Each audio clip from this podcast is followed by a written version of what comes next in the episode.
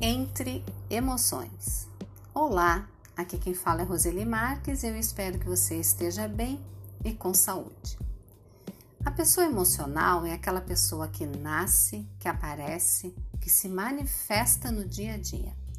Porque a pessoa emocional é aquela que gosta e não gosta de determinadas coisas. Quando estamos mais relaxados, respondemos, não como o intelecto definiu, mas sim com os nossos gostos e aversões. Glória Arieira.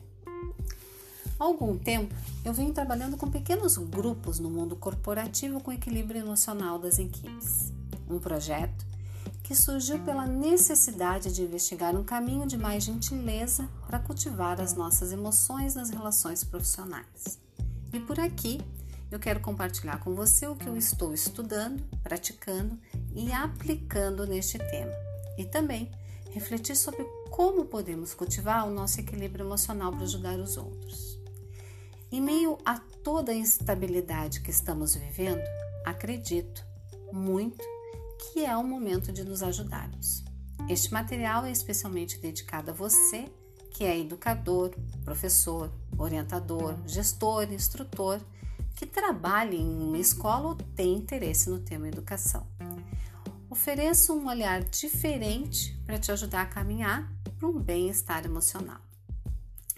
E é provável que a sua escola já esteja aplicando alguma atividade de cunho socioemocional conforme a implementação de base nacional comum curricular com os alunos. No entanto, poucas instituições tiveram tempo para oferecer aos professores um programa de acompanhamento que os ajude a lidar com as suas próprias emoções. Um olhar aqui para quem educa. E por que o professor é o agente ideal para espalhar essa ideia? Porque entender as nossas próprias emoções é uma tarefa que não pode ser designada para apenas um momento na semana. Ela é rotineira, é incansável, tem muitas nuances, é contínua e vai além da escola. É através das nossas relações humanas e com os vínculos que construímos que educamos valores e oferecemos exemplos e possibilidades. A conversa com os professores tem a intenção de gerar um movimento para questionar a forma de como estamos lidando com as nossas emoções na escola. Não basta ficarmos na esperança de que um dia acontecerá um deslocamento das nossas emoções sem que a gente pratique algo. A forma como nos comunicamos diz muito sobre como nos expressamos através das nossas emoções. Acolher o que estamos sentindo, nos libertar de uma reatividade, deixar de falar tal coisa para aumentar a fogueira e ainda parar e questionar as nossas certezas, aceitar a emoção do momento e abrir mão da reatividade são olhares que nos levam a um deslocamento das nossas emoções. Então, aqui um convite audacioso para a gente se reconectar com a vergonha, com a tristeza, com o medo e com a raiva que muitas vezes o passado nos ativa.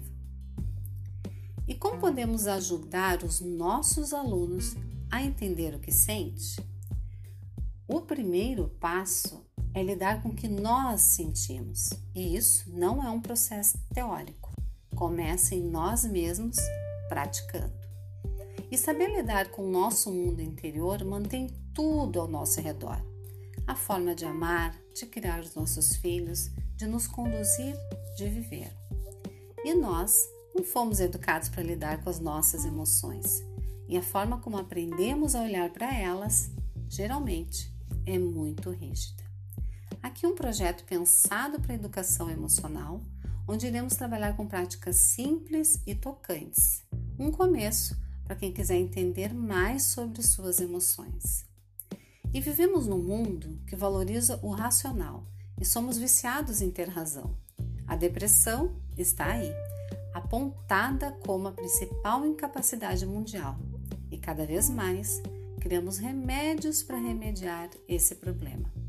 Uma tristeza. Faz sentido para você? Ou você conhece alguém que pode ser ajudado com este trabalho? uma empresa, uma escola, entre em contato comigo e vamos conversar. E também fica à vontade para espalhar este material. Um afetuoso abraço, Roseli Marques.